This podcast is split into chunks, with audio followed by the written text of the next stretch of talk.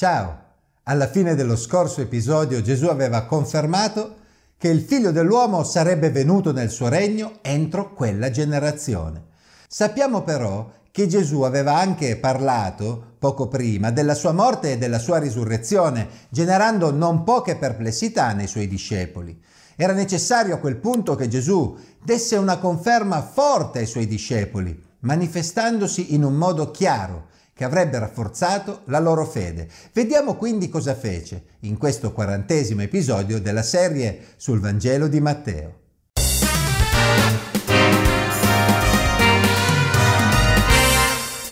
Sei giorni dopo Gesù prese con sé Pietro, Giacomo e Giovanni suo fratello e li condusse sopra un alto monte in disparte e fu trasfigurato davanti a loro. La sua faccia risplendette come il sole e i suoi vestiti divennero candidi come la luce e apparvero loro Mosè ed Elia che stavano conversando con lui. Matteo 17 versetti 1 a 3. Gesù portò con sé Pietro, Giacomo e Giovanni come rappresentanti dell'intero gruppo di discepoli affinché fossero testimoni di uno straordinario evento che avrebbe consolidato la loro fede in lui.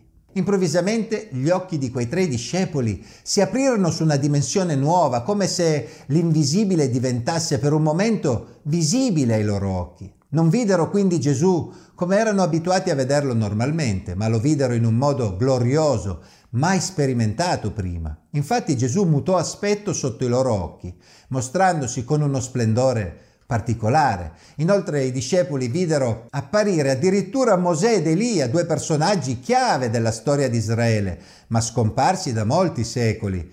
E questi parlavano con Gesù. L'immagine è molto bella perché dà l'idea della continuità tra i profeti come Mosè ed Elia e Gesù stesso. Ciò che i profeti avevano annunciato e preparato ora stava diventando realtà.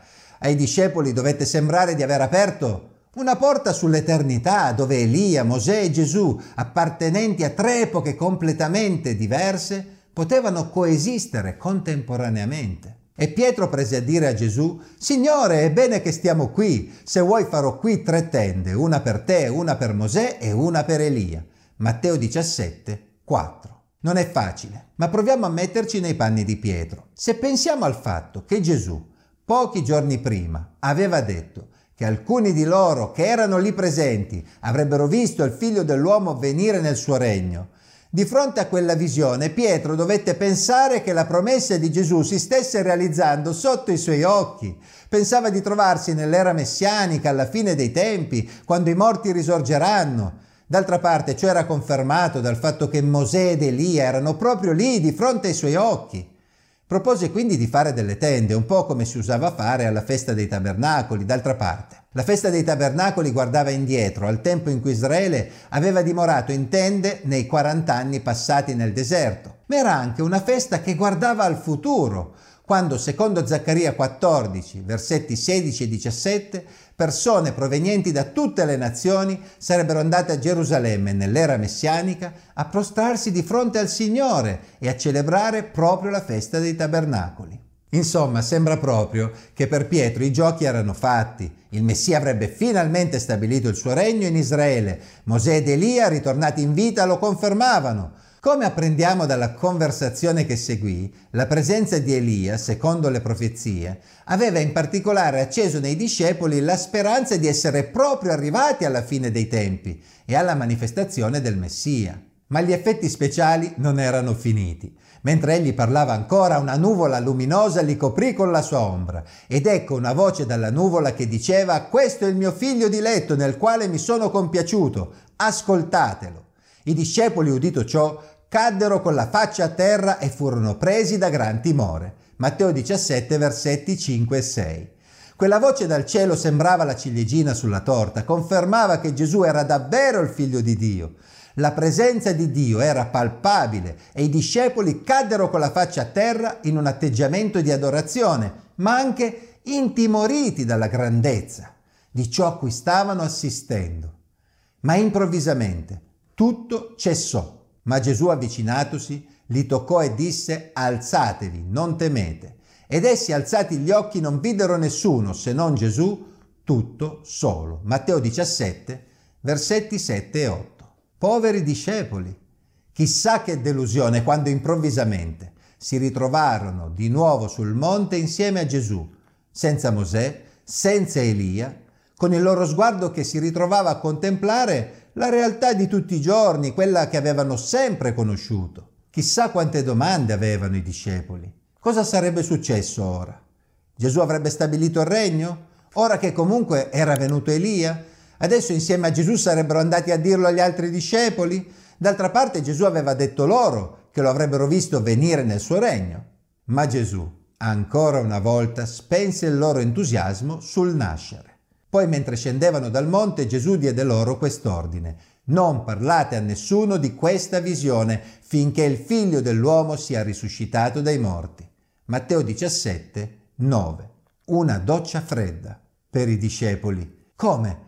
Non dovevano parlarne a nessuno. E poi ancora questa storia della risurrezione. Secondo il pensiero giudaico essi si aspettavano la risurrezione alla fine dei tempi e avevano visto Mosè ed Elia. Per un attimo avevano probabilmente pensato che quel tempo fosse venuto, ma ora Gesù parlava come se egli dovesse risuscitare dai morti, mentre loro avrebbero continuato a vivere le loro vite normalmente. I discepoli lo incalzarono con le domande e i discepoli gli domandarono perché dunque gli scribi dicono che prima deve venire Elia? Matteo 17:10. Con l'immagine di Elia e Mosè ancora fresca nelle loro menti, i discepoli cercarono di comprendere meglio cosa stava accadendo. Non era quello il segno secondo il quale il Messia avrebbe stabilito il regno? Essi pensavano infatti alle profezie di Malachia, che i loro scribi avevano interpretato in quel modo. Ecco, io vi mando il mio messaggero che spianerà la via davanti a me.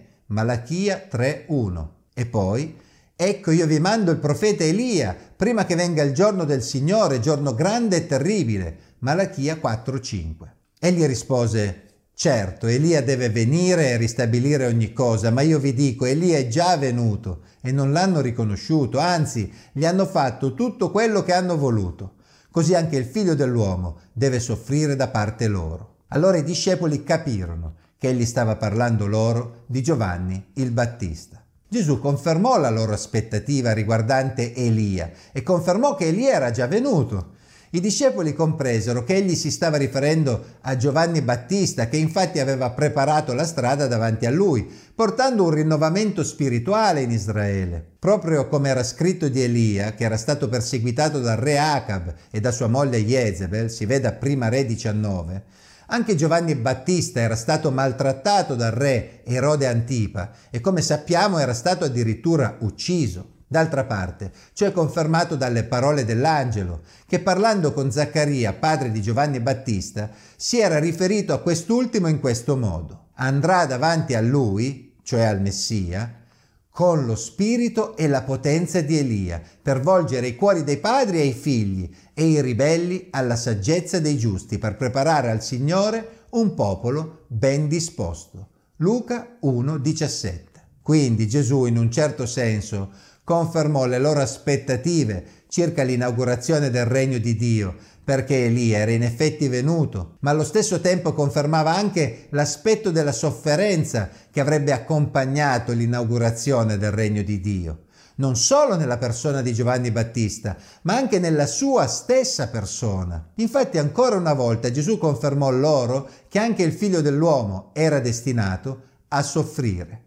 Sì, proprio quel figlio dell'uomo che secondo Daniele 7 era destinato a regnare e a vivere per sempre. Ma scusate, come poteva il figlio dell'uomo vivere per sempre e allo stesso tempo soffrire e morire? Doveva risuscitare.